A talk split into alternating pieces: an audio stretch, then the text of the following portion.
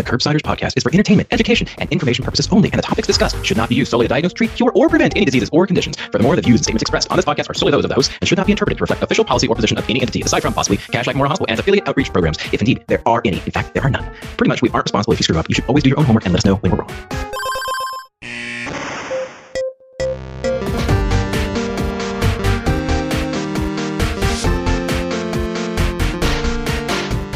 Paul, we're going to swing right into the intro. We're back. We got a great show tonight. This is the Curbsiders. We're going to be talking about trauma-informed care with our guest, Dr. Megan Gerber. But Paul, first, tell the audience, what is the meaning of life? Why are we here? It's a great question. I don't think they would know unless I told them, so I will tell you. We are the Internal Medicine Podcast. We use expert interviews to bring you clinical pearls and practice-changing knowledge. And boy, howdy, what an expert we have today. We are talking to the great Megan Gerber about trauma-informed care. But rather than monopolizing all the airtime, I'm going to pass the mic to Beth Garbitelli to tell us about our guest and then also about the show that we have for everyone tonight. Yeah, we have Dr. Megan Gerber on tonight. She is a general internist and medical educator and a renowned expert in trauma-informed care. She's an associate professor of medicine at Boston University School of Medicine and serves as the medical director of Women's Health for VA Boston, where she directs the Women's Health Fellowship. Dr. Gerber has also authored multiple peer-reviewed publications on intimate partner violence and women's health after trauma exposure. She's a steering committee member for the National Collaborative on Trauma-Informed Health Care and edited the textbook Trauma-Informed Health Care Approaches: A Guide for Primary Care, which is a book that I recommend to everyone. I read it probably in about less than a day if you counted up the hours. It's a really excellent starting point for understanding this topic. And Beth, I believe we have a disclaimer just because this is a difficult topic for some people. Do you want to tell the audience? Yeah, we recognize that this topic may bring up some upsetting thoughts or memories for some of our listeners. So we're going to provide some self-care and trauma-informed resources in our show notes. The practice of medicine, especially during times of a national crisis like a pandemic, can really increase our own personal exposure to traumatic events, and it can reactivate difficult memories from our past. So it predisposes folks to depression and suicide risk. And we just want to reiterate that you are not alone. If you are struggling with thoughts of harming yourself, the National Suicide Prevention Lifeline number is 1-800-273-8255. Megan, thank you. This has been a long time coming, I feel. We made friends at a conference, and now you're on the show. We're so happy to have you here. Can you tell the audience a little bit about yourself? Give them your one-liner.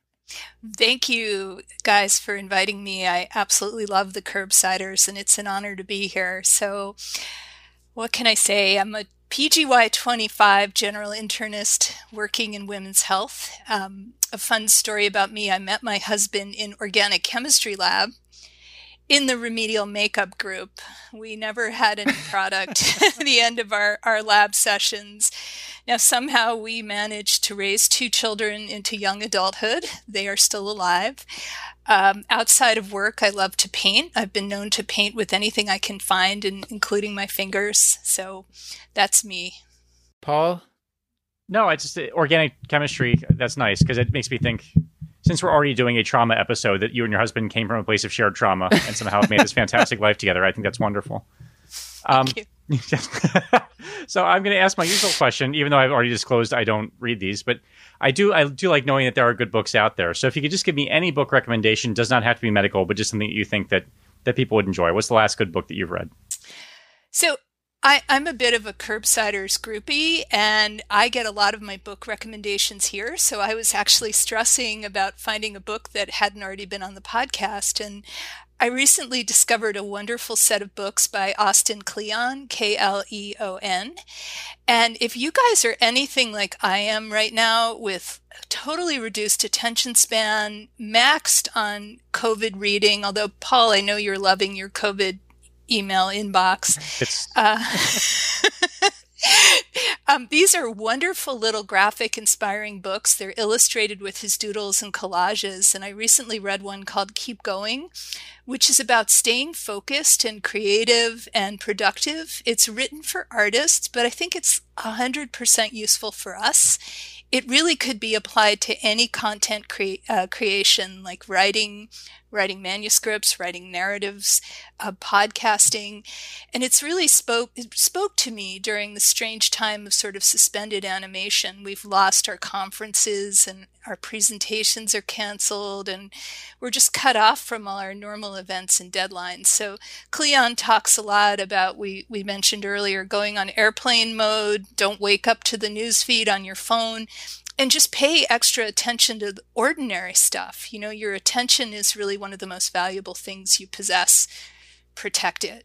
So it's a really fun little book and good read. Excellent recommendation. Beth, did you want to ask anything? Let's see. Well, you kind of talk about this a little bit in your discussion of a good book for this time, but one question I was thinking I would ask, and it might be helpful for all of these episodes we're doing during the pandemic, but what are things that you are thinking about during the day that kind of inspire you or motivate you? I'm just kind of curious to hear like people's coping strategies for this time, because I need some of my own to add.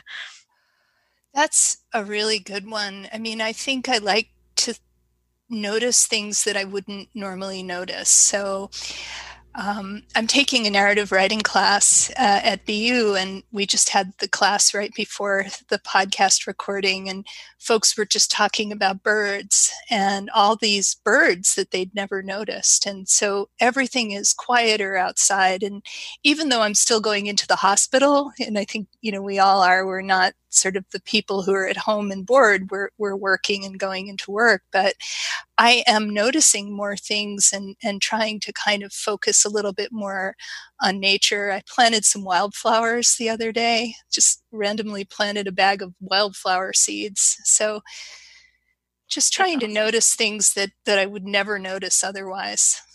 There's that viral video that was going around yesterday about some guy reading his kid a bedtime story that talks about that sort of thing. You know, trying to look at the bright side of this whole forced isolation at home with your families.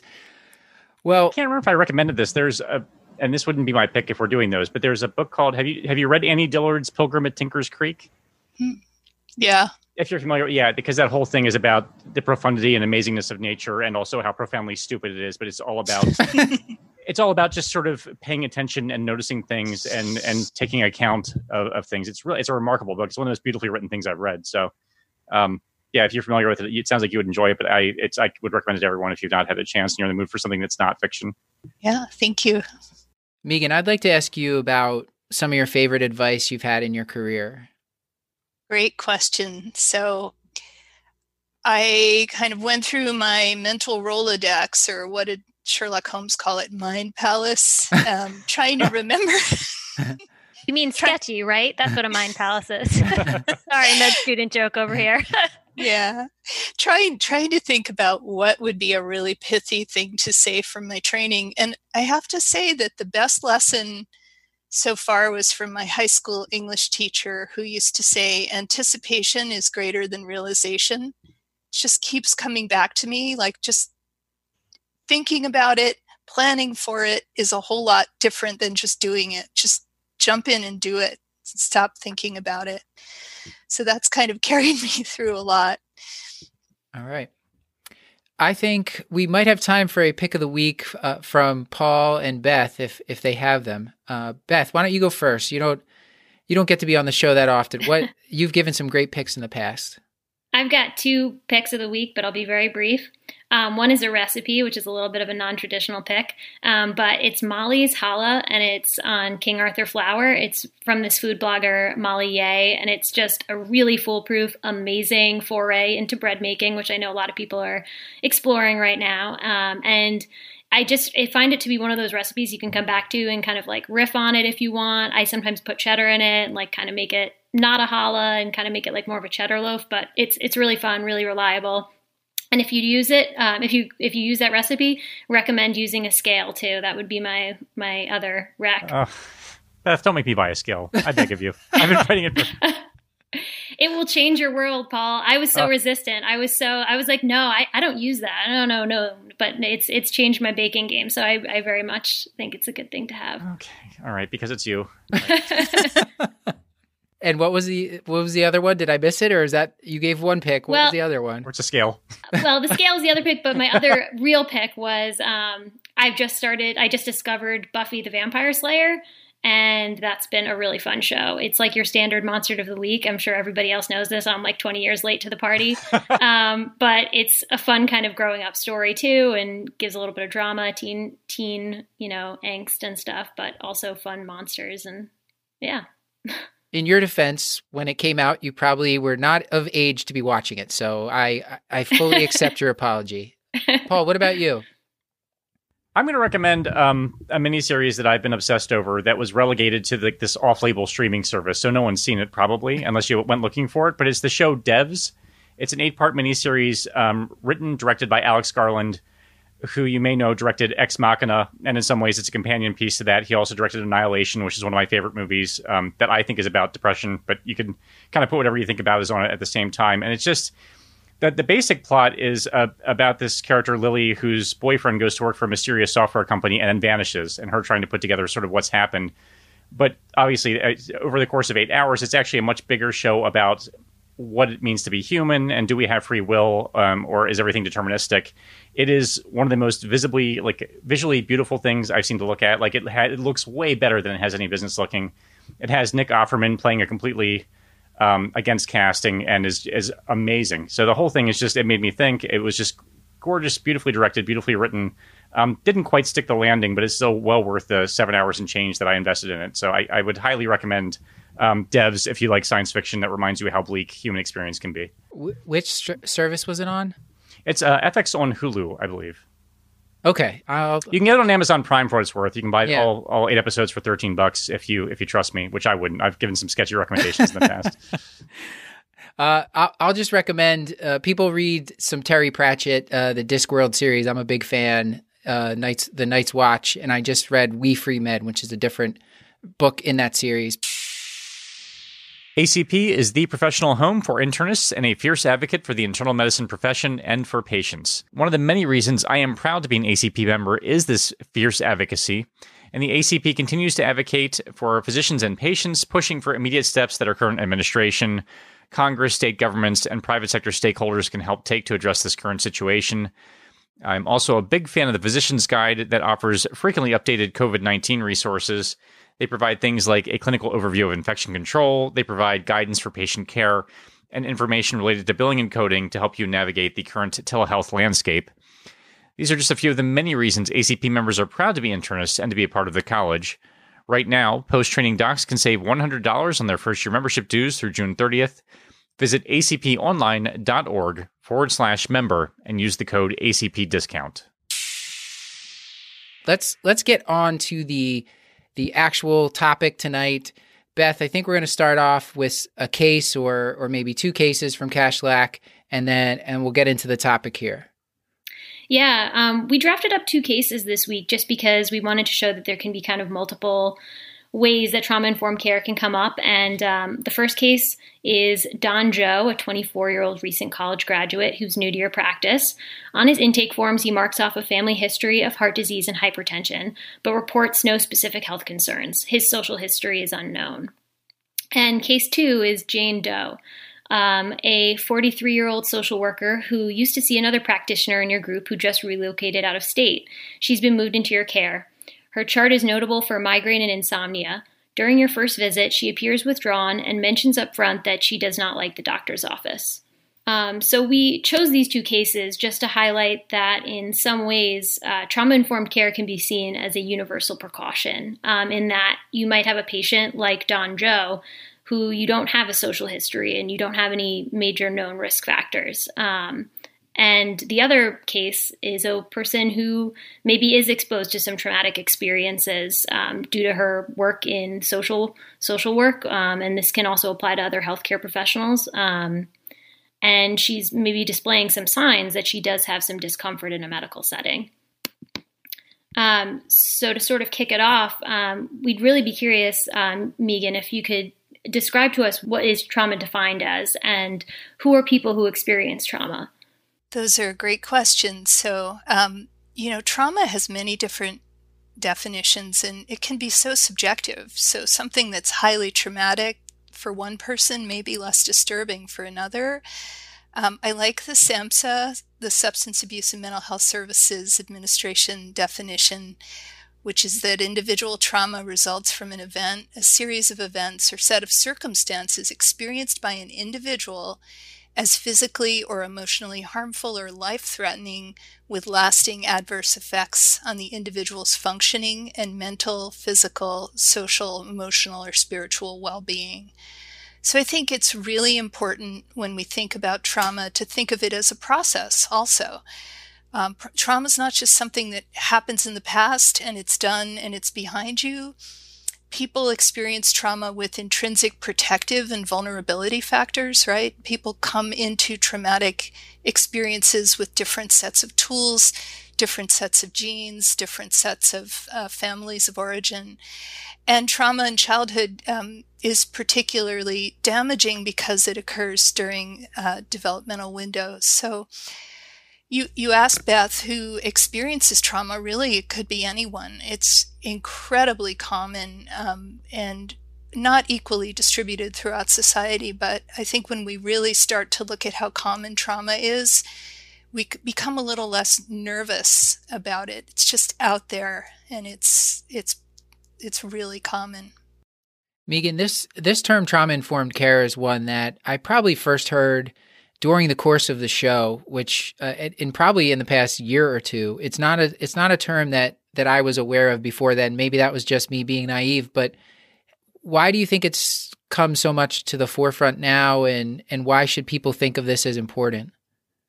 I don't think, Matt, that you're unusual at all. In fact, there really have not been consistent sets of competencies in undergraduate medical education or in graduate medical education. So a lot of trauma-informed care curriculum, a lot of curriculum on trauma is sort of catch as catch can. It's medical school dependent, it's faculty dependent in a lot of places. And I think I heard that you were,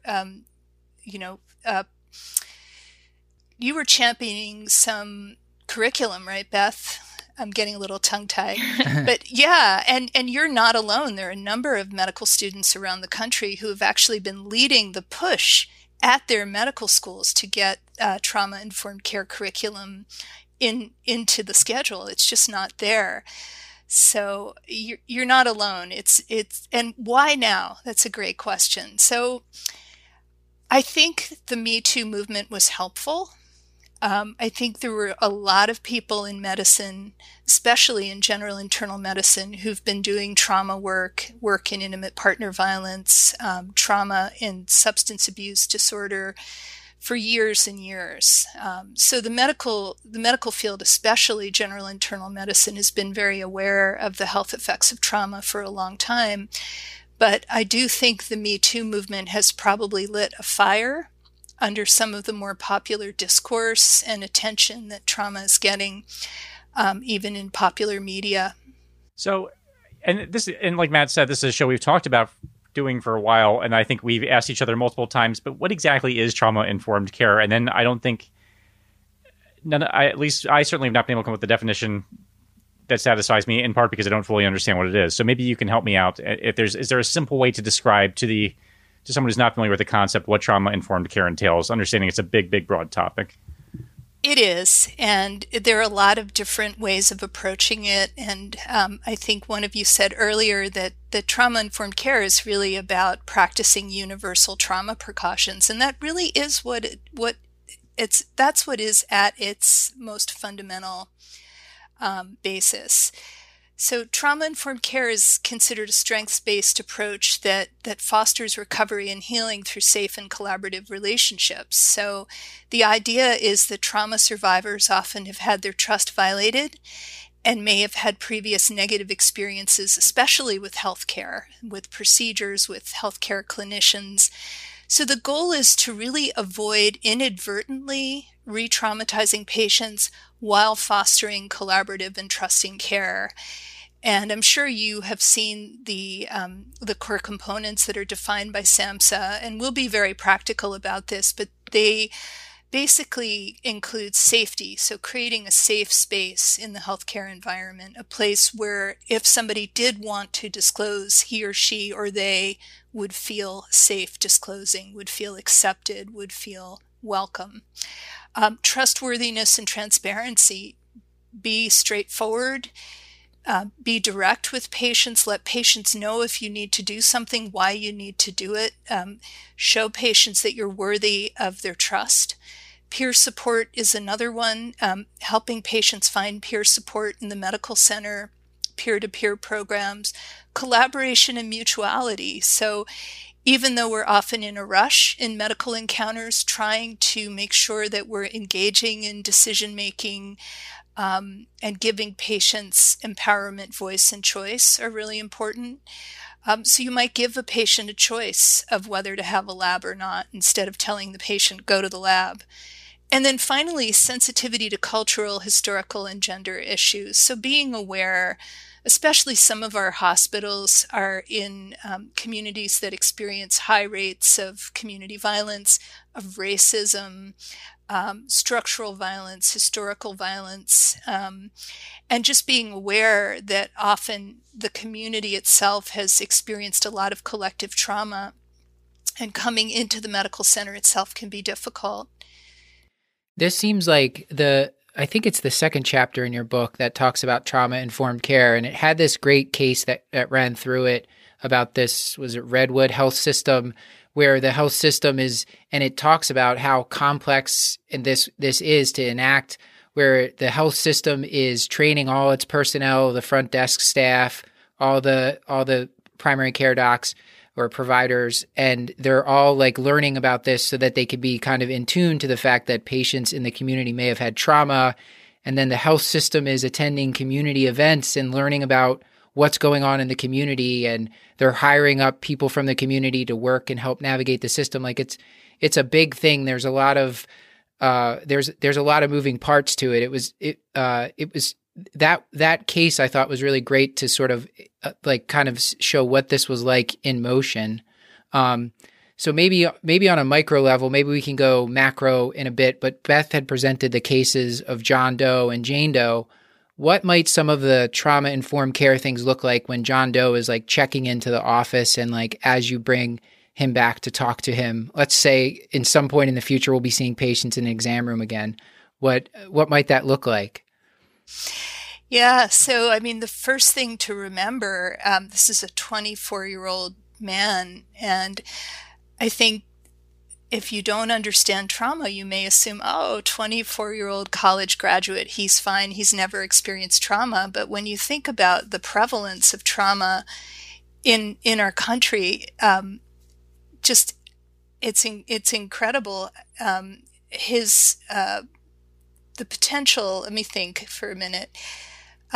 So 24% of men under the age of 18 have experienced sexual assault. And this is from the CDC National Intimate Partner and Sexual Violence Survey data. So like almost a quarter of young men have experienced sexual assault under the age of 18. And I think just given the prevalence of trauma, we have to think this young man may have experienced trauma. He's presenting as young and healthy, and we don't know anything about his social history, so we're not going to start necessarily asking him about trauma. We may just go through a regular medical visit and get to know him. But we would keep in the back of our minds that he could have been trauma exposed, and just because he's a young man doesn't exempt him from that possibility. Social history is really important. Is he using substances? Did he go to online school?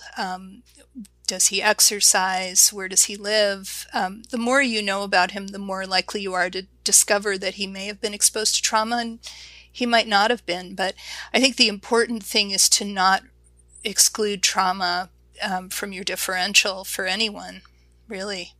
I'm really curious about the role of screening in trauma-informed care. And I listened to an episode from another podcast, Physician's Guide for Doctoring, and I thought it kind of spurred an interesting conversation with that podcast. But the idea that screening can be really important and impactful and obviously a big part of trauma-informed care, but there's limitations. And I'd really just love to hear you expound on that a little bit. And if a person like this comes in, do you immediately want to screen, you know, any patient that walks in your door with like a paper screener of asking if they've had a traumatic experience? And is that in any way re-traumatizing? And I'd just really love to hear you unpack that a little bit. Sure. So I think that it depends on what definition of trauma-informed care you read. And there are people who feel that inquiry, direct inquiry for trauma history is a very big part of trauma-informed care. I think the majority of people working in the field really feel that screening is something that you do when you're ready to do it. So, for example, there are things that we screen for in primary care that are evidence-based. So the U.S. Preventive Services Task Force recommends screening women of reproductive age for intimate partner violence. The U.S. Preventive Services Task Force does not recommend screening for adverse childhood experiences or for lifetime intimate partner violence or for military sexual trauma. So there are many forms of trauma that are not recommended things to screen for. So I think one approach in a practice can be to screen for specific forms of trauma. It's hard to argue that you should be screening for something that isn't evidence-based and recommended for everyone. In other words, if you don't have an evidence base for universal screening, it's going to be very hard to convince an internal medicine practice that has 15 or 20-minute visits that every single patient should be screened for adverse childhood experiences, for example. It's an easier sell to convince the practice to screen for intimate partner violence. So I think screening is important, but it can't be seen as sort of an integral part of trauma-informed care. You can practice a trauma-informed or trauma-sensitive approach without knowing a thing about the trauma history. So I think I shared with you Sheila Raja's paper from 2015, and she has a nice pyramid with screening being at the top of the pyramid, that not every system is ready to engage in screening. Not every system has something to offer to patients that are screened. So again, I think it's important to screen for things that are evidence-based and recommended for universal screening in our population. And I think the rest of the approach can be more of a case-finding approach. So there are several ways of going about this in internal medicine. So the first would be to ask open-ended questions about trauma, or open-ended questions that could get at trauma.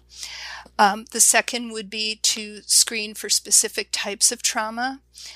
And then the third approach would be to just do universal education in the practice. So the practice has pamphlets, it has posters, it has things that cue patients that it's acceptable to talk about these things. So I think that this can be done on a continuum, but I don't think that screening and trauma-informed care need to be synonymous, and that trauma-informed care can occur without screening. I think one of the components of trauma-informed care that you go over in the book is actually this idea of containment. And I wonder if you could sort of talk to me if there's any friction between this idea of containment. Tell me what that is exactly, so I make sure I'm understanding it. And then also, is there potential to re-traumatize by doing recommended screening? And how do you sort of balance those two things?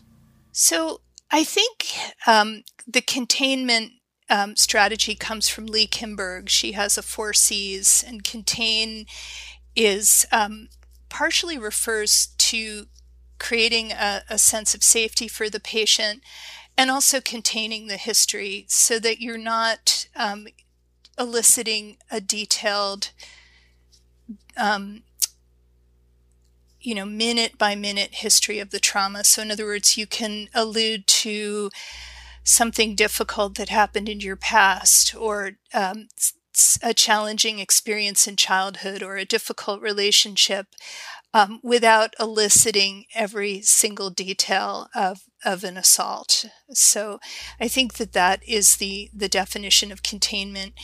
In psychotherapy, containment alludes to creating a safe space and helping a person feel comfortable.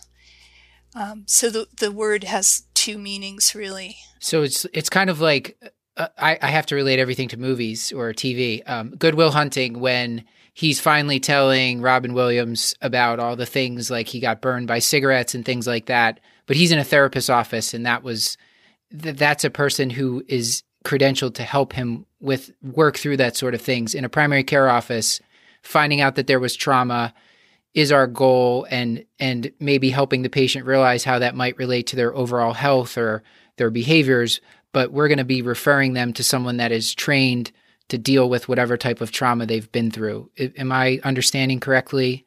Yes. And I think, the question is, do patients want to talk about trauma?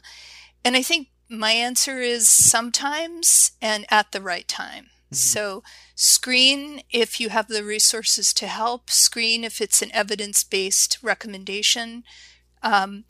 There are certainly many studies of women, for example, with intimate partner violence, that have found that survivors want to be asked sensitively about their trauma histories. And in general, when survivors talk about their preferences for medical care, both in qualitative research and in, support groups, the big concern with inquiry is not the asking itself. It's either repetitive asking, or it's patients being asked to recount a detailed history of a traumatic experience for purposes of documentation. So I think, in general, we worry a lot about re-traumatizing patients by asking them about trauma. But first of all, a lot of our adult patients have been carrying these things for years. They often will refer to this as a burden, and they're often very willing to talk about it. Again, the exact details of the trauma don't matter as much as the fact that something difficult, frightening, horrible happened. I think that we are much more likely to re-traumatize patients in clinical settings inadvertently through things we do during exams or through history taking, and that the inquiry itself, I would try to be a little less afraid about inquiry. And I think, just to kind of recap, there are a number of approaches to inquiry. And I know that we may be talking about adverse childhood experiences a little bit more, but there are many forms of trauma that we just don't screen for. I mean, we don't screen for racism. We don't screen for community violence. We don't screen for human trafficking. We don't screen for childhood maltreatment among adult patients. And certainly screening for adverse childhood experiences in adults remains controversial. So I think you're never going to be able to ask a patient about every single type of trauma he, she, or they may have experienced. And asking general open-ended questions can be very helpful. So again, I think we exaggerate the risk of re-traumatization with asking. I really do. That's incredibly helpful. I think I was thinking specifically about the framework for intimate partner violence, and the screening and the asking, do you feel safe, is actually, at least so I've been teaching, not sufficient. So they're actually, some of the screening tools are pretty explicit in terms of what you're asking about, whether it's physical violence or sexual violence or humiliation or that kind of thing. But so it sounds to me like it's okay to screen using those tools, but the actual details of the violence itself is not, it's not your job, or it's not necessary to elicit it unless the patient's ready to talk about it. Am I understanding that correctly? Absolutely. And, here's another example. So I think some of my colleagues will often say, have you experienced difficult life experiences such as growing up in a family where you were hurt? The PC PTSD 5, which is the PTSD screening instrument used at the VA, asks a really nice STEM question, which is sometimes things happen to people that are unusually or especially frightening, horrible, or traumatic, for example. And then it goes through a list. And if the patient says no, then they're not screened for PTSD. If the patient says yes, but the patient doesn't have to come out and say, I was sexually assaulted, or I watched an earthquake destroy my village. They don't have to say that. And I can share recently, Jeffrey Milstein, a general internal medicine colleague from Penn, just published a beautiful piece in JGIM. I don't know if you guys saw this. And he advocated for using the question, have you experienced anything that makes seeing a doctor difficult or scary for you? And I thought that was just absolutely wonderful. Again, there's no RCT of that question. That's not, the U.S. Preventative Services Task Force doesn't recommend it. But getting used to asking an open-ended question that might get somebody to acknowledge that they've had past experiences that make medical care, receipt of medical care, difficult for them is a useful skill. So I want to recap a little bit and then try to dig in a little bit to some of the mechanics of an office visit. So the universal precautions that you had mentioned, and I think Beth had mentioned it earlier, that's kind of like assuming that every patient likely had some trauma and just being in tune with that. The office is going to be, hopefully our office staff and our personnel will be trained in trauma-informed care, just kind of knowing that people may have had trauma. There's going to be signs and pamphlets making people know that this is like a safe environment to talk about this kind of thing if they want to.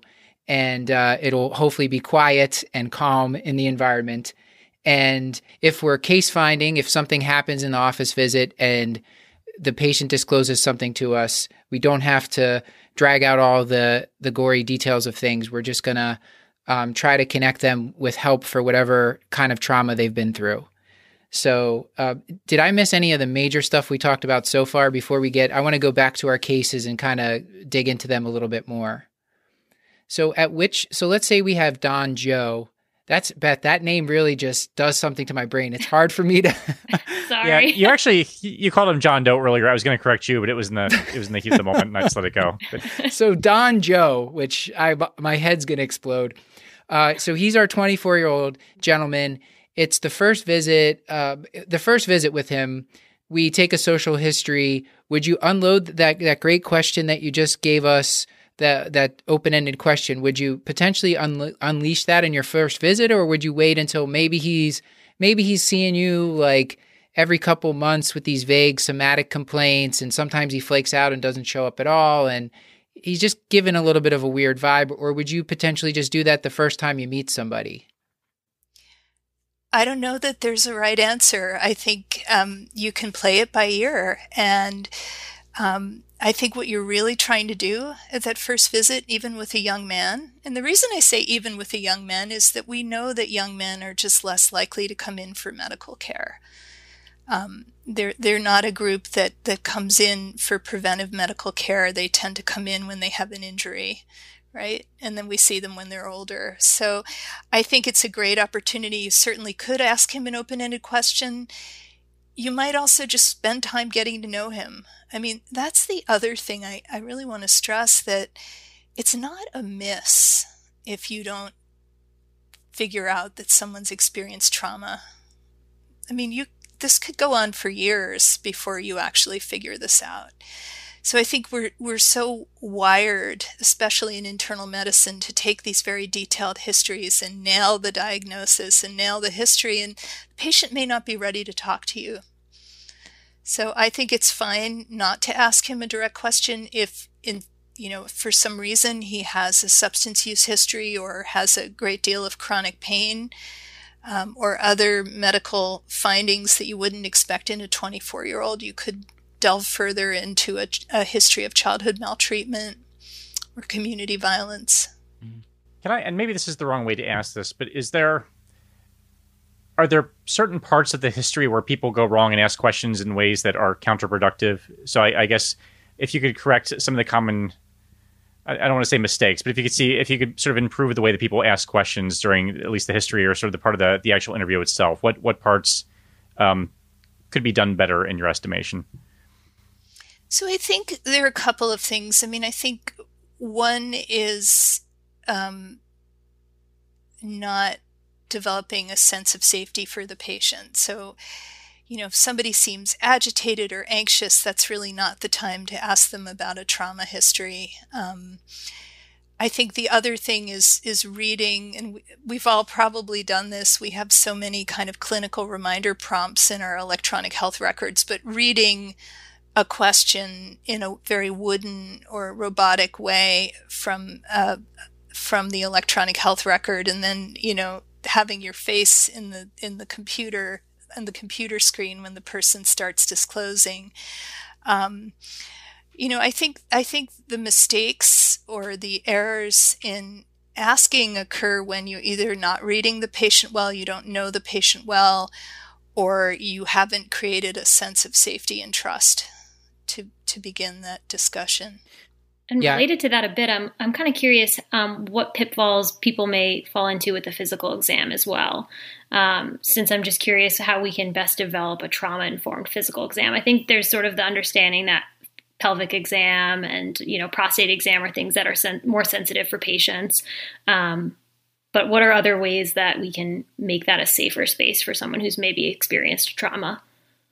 That's a great question, Beth. And I think there are a lot of opportunities in the physical exam. And first of all, we make assumptions about what parts of the body may have experienced trauma, and we're often very wrong. So I'm sure that you've all had the experience of looking in someone's throat and finding that it was terrifying for them.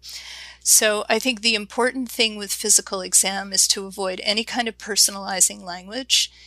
So you want to avoid personalizing language. You want to obtain consent for each part of the exam, and I'll go through how that works. And you want to be sure that the patient knows when and why you're doing something. So a number of years ago, I was on service and I watched a resident put his hands on the neck of a patient to examine the gentleman's thyroid, and the guy happened to be a veteran and jumped about 3 feet in the air and was terrified, because one of the ways that we're trained to do the thyroid exam is coming up behind the patient and putting our hands on the patient's neck. So a patient should always be able to see you. You should not approach a patient from behind. The first thing to do is to obtain consent. Avoid any kind of personalizing language, and that by that I mean, in order to evaluate your sore throat, I will need to look in the back of the mouth. Is that okay with you? So you would not say something like, open your mouth for me. And we've all said, open your mouth for me so many times. We're in a rush and we're just, it's a throat exam. It's a sore throat, open your mouth. So in order to examine the throat, I will need to ask you if you can open the mouth for me.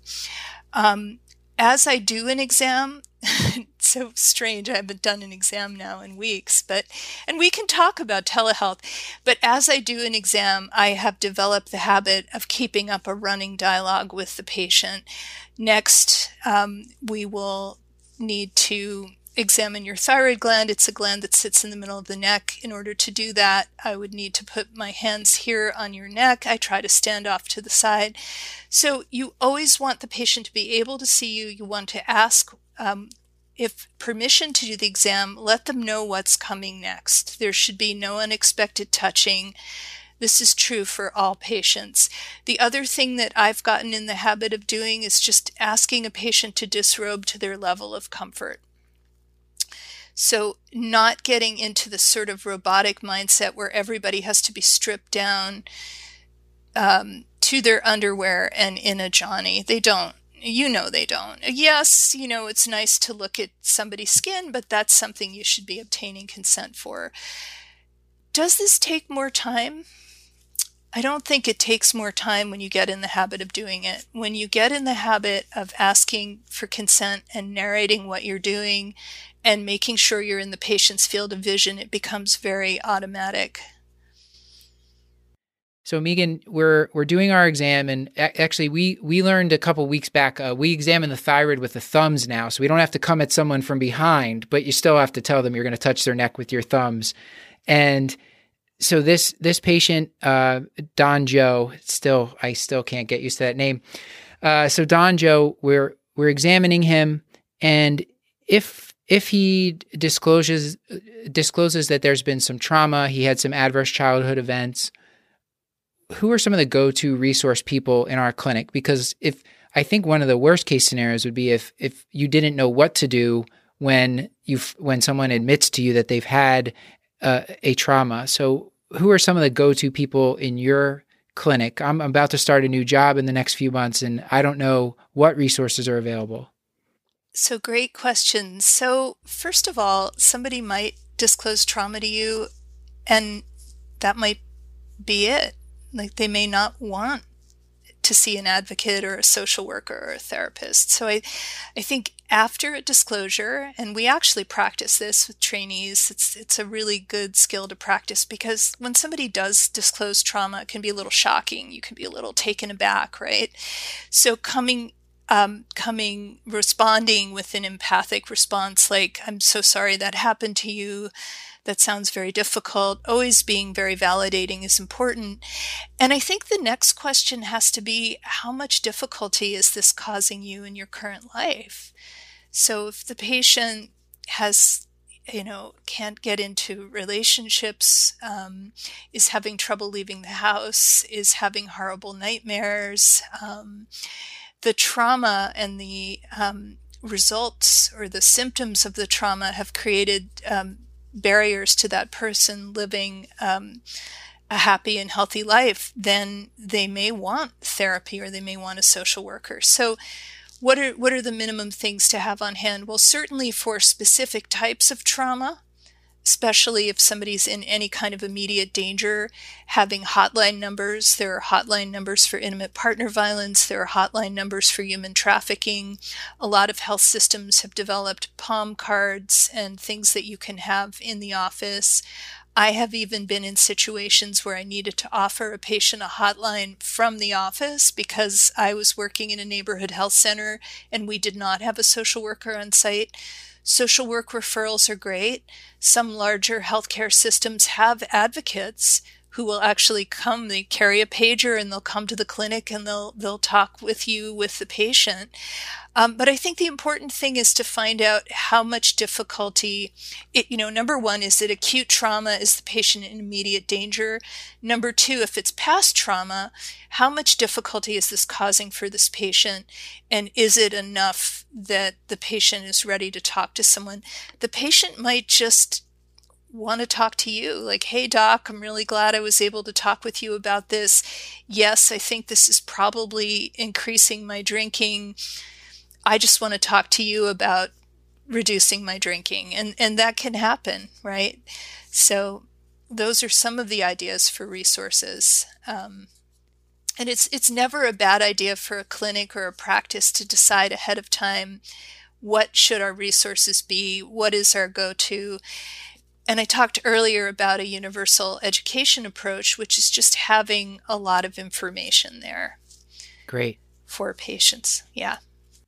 And I guess that sort of segues into the next question that I had is, what does a trauma-informed practice look like? Like, for instance, something I've been thinking a lot about is, what does a trauma-informed waiting room look like? I feel like waiting rooms can be a place where there is potential for chaos and noise and things that are a little bit of chaos. So what practically can we do to sort of minimize that? Well, in general, trauma-informed care really is a form of patient-centered care, and waiting rooms are kind of not that patient-centered, right? They're often just kind of warehouses for people to sit in. I'm sorry to say that, but many kind of forward-thinking practices have even gotten rid of waiting rooms, but we're not going to be able to do that anytime soon. So I think one important thing with waiting rooms is rearranging the chairs so that people are not clustered really close to one another. Trying to get patients back into exam rooms and out of the waiting room as quickly as possible. We talked, I know in the book, about colors on the walls and reducing ambient noise and trying to make sure that doors don't slam. And there are very cheap things that you can purchase that will keep doors from slamming. And I've really been shocked. I learned this from my patients, that slamming doors are terrifying.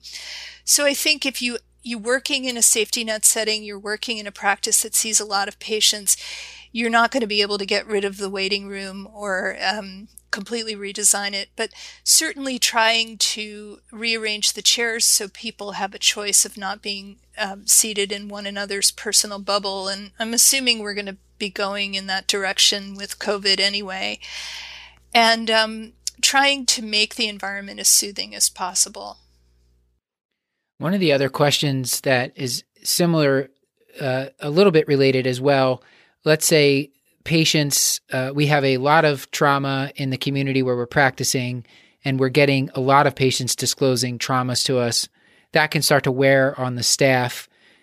How can we deal with that? How can we prepare people for that? So that's a really great question, Matt, and I think it's very common. And I think in internal medicine, we are working with a lot of trauma survivors because we manage a lot of chronic disease, substance use, mental health conditions. A lot of us work in academic safety net settings. So we're constantly working with patients who've experienced all sorts of adverse life events. And I can speak from experience that it's very important to be mindful of compassion fatigue and even vicarious traumatization. So one important thing, I think, is just calming and grounding yourself before a visit. Like, sometimes I'll know that somebody was very frustrating or even a little rude to me, and I'm like, I'll see that person's name on the schedule and I'll just be like, oh no. And it just sometimes taking a minute outside the door, taking a deep breath, trying to remember what may have resulted in this person's behavior, what's at the root that's driving the patient's presentation can be very helpful. This person is not being angry, difficult, or manipulative. They may actually be a person who's frightened or triggered.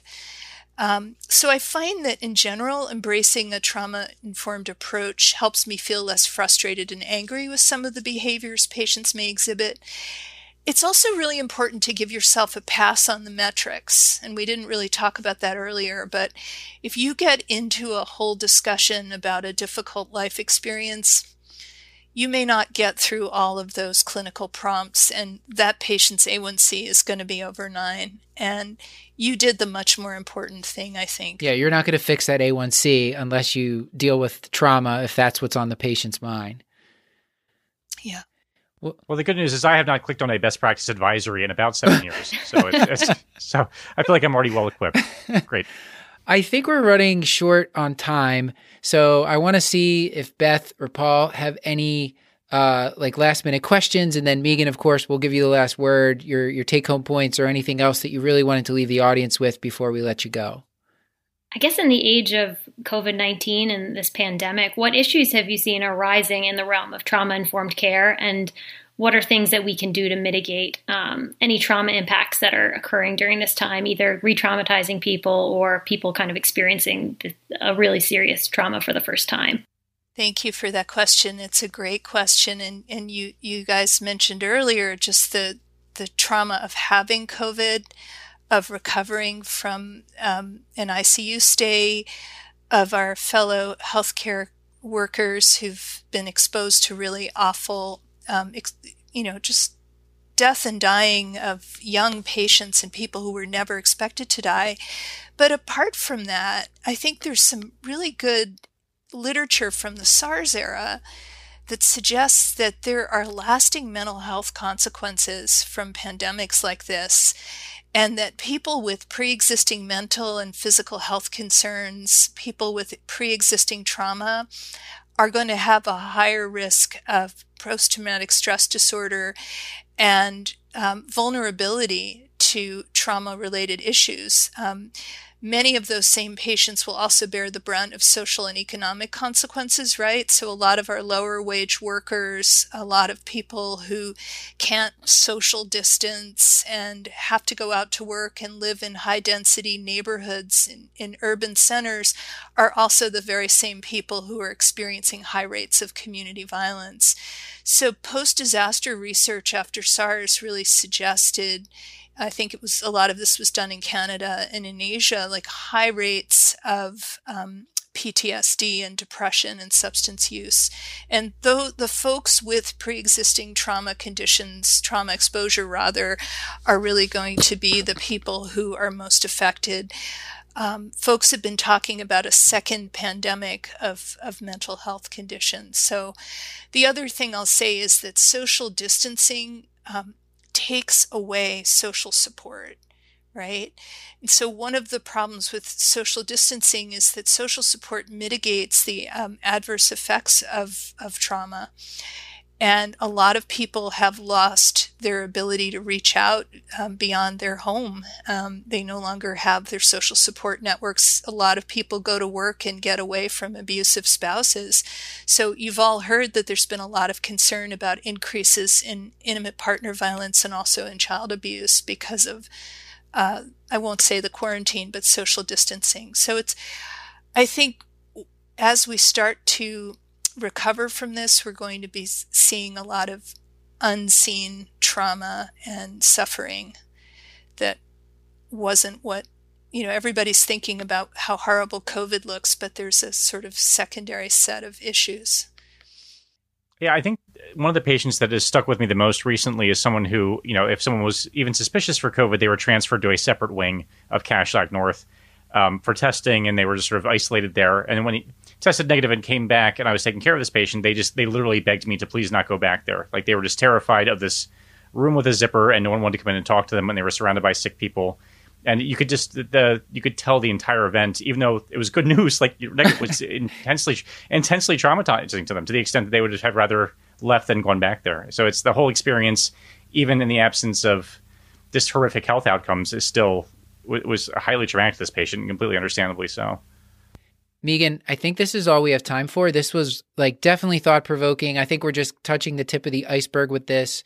Can you remind the audience a couple of your favorite take-home points, or maybe even points you didn't get to during the episode, and they can seek you out on social media, on Twitter or wherever. I know you're on Twitter a bunch. They can seek you out on Twitter if they have follow-up questions. I'll leave it to you. Thank you. So take-home points. Trauma is really common. It's actually shockingly common. The stigma attached to childhood maltreatment and sexual violence is lifted somewhat.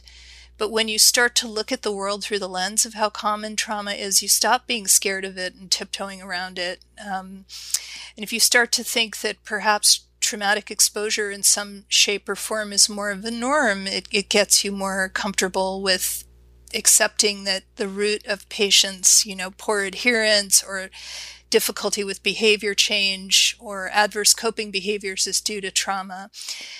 That being said, you don't need to know the exact details of a person's trauma to be trauma-informed or trauma-sensitive. And I think, you know, remember that trauma exposure may shed light on why some of our patients seem hard to engage, they seem demanding or on edge or easily upset, and why some patients, like we just talked about the A1C over 9, why some conditions remain refractory to intervention. These may be patients who've experienced trauma. And I think, you know, we just said that trauma-informed care is good patient-centered care, and some of you may be listening to this and say, you know, I'm already doing this. I'm already telling a patient what I do during a physical exam. And you probably are. There are a lot of pieces of trauma-informed care that are just really good, collaborative, patient-centered care. Megan, thank you so much. Did you have anything you wanted to plug, maybe a book on this topic, or it could be something else altogether if you want? Well, I did edit a textbook on trauma-informed care in 2019. It's published by Springer. It's called Trauma-Informed Health Care Approaches: A Guide for Primary Care, and I will share that Springer does allow me to share chapters for academic purposes, so I'd be happy to share pieces of the book with anyone who's interested. All right. Let's more aggressively plug that. So I bought the book, and it's really, really good, and you should own the book too. So it's don't give it away for free. Thank you. The other thing that's really cool that just to keep an eye out for is the whole concept of trauma-informed telehealth. Mm-hmm. Yeah. And I recently did a podcast interview on trauma-informed telehealth and just some practical advice for doing trauma-informed care and telehealth, which is challenging. And then several of us have tried to get a review published. So that's a whole other interesting topic. If you want to send us the trauma-informed telehealth, we can put that in the show notes because I think people would be interested in that too. Actually, yeah. I am immediately interested in that because I've been trying to figure out telehealth for the past 3 weeks now. Where will that be? The podcast is on, it's called the Women's Centered Health Podcast, and I will send it to you. It should release really soon. And it was, they really wanted to talk very specifically about telehealth, and they were really interested in whether gynecologists are doing kind of genital exams and things like that. Oh, and, gosh. Oh, man. Yeah. Yeah. And there have been some interesting discussions of that. I mean, the only other pearl that I can think of that I didn't mention on the podcast that I think is important is just asking a patient before a physical exam, is there a way that we can make you more comfortable during this exam? Right? Because patients have had pelvic exams, they've had rectal exams, they've had mammograms, they know what works for them. And then that gives them an opportunity to say, I feel better if I can listen to music, or which is another tip I didn't get a chance to share, but you can offer patients the opportunity to listen to music. Letting the patient tell you what will help him or her or them, and taking 30 extra seconds to do that, 2 minutes can make a big difference. We can cut that back in with the magic of editing. Still recording, so that's perfect. Yes. That's great. Well, the other thing I think Beth had asked about time. Oh, yeah, I did have a question about that in the script, like the limited amount of time people have in an appointment, you mean? That one? Yes, and I think that's a really important point. I know we all have to stop, but, I think time is like one of the hardest things we deal with, and we're not getting enough time for these complex patients. And I really believe that adopting a trauma-informed approach will save time in the long run, because it will create more effective and potentially more efficient partnerships with patients, right? So I think you're not going to do therapy, so it's not going to turn into a 50-minute therapy session, and you may find that when your patient feels heard and understood and has some insight into his, her, their behavior, that visits can eventually go more smoothly. And this could transfer to the waiting room as well. I am such a big believer in that. It's so nice to hear an expert actually say that, because I really do feel the investment up front in establishing an open relationship and establishing trust. And the visits are going to take forever, the first couple, but eventually you get to a point where you have an emotional shorthand and their history, and you've covered all that ground, and so you can actually kind of get to the meat of things. It takes time. That initial investment takes time, but eventually it saves you time because you're not fighting through all that baggage that could have been there otherwise. That's such a huge point. Yeah, and the patients in internal medicine who are trauma exposed are also the high utilizers, the multi-morbid, highly complex, chronically ill patients. So perhaps getting to the root of what's really wrong is a way of making their care more precise, right? Precision care. Yeah. Saul Wiener's book, he's a VA doc. We were talking about him the other night on a different podcast on, his book is called On Becoming a Healer, and him and his research partner sent patients into clinics. The physicians didn't know, and that they were plants. So the patients would say like, yeah, I lost my job recently, and, I know my sugar's been a little out of control. And a lot of the times the physician is just like leaning over the computer like, yeah, and how much insulin are you taking? Okay, I'm going to order you more. And they've literally proven that the physician is like wasting time by avoiding that, and would have saved time by addressing like the underlying reason, like whatever's going on in the person's life, like kind of being curious about what the patient says or what's going on with their life when they show up with an uncontrolled medical problem. And so there's actually evidence to back this up. It's not just your gestalt. Yeah.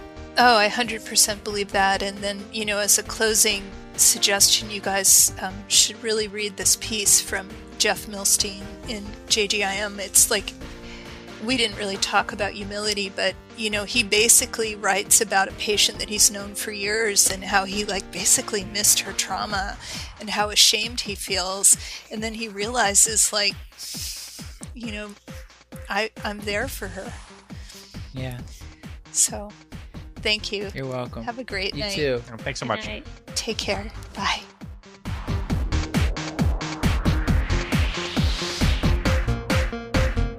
This has been another episode of The Curbsiders, bringing you a little knowledge food for your brain hole. Yummy.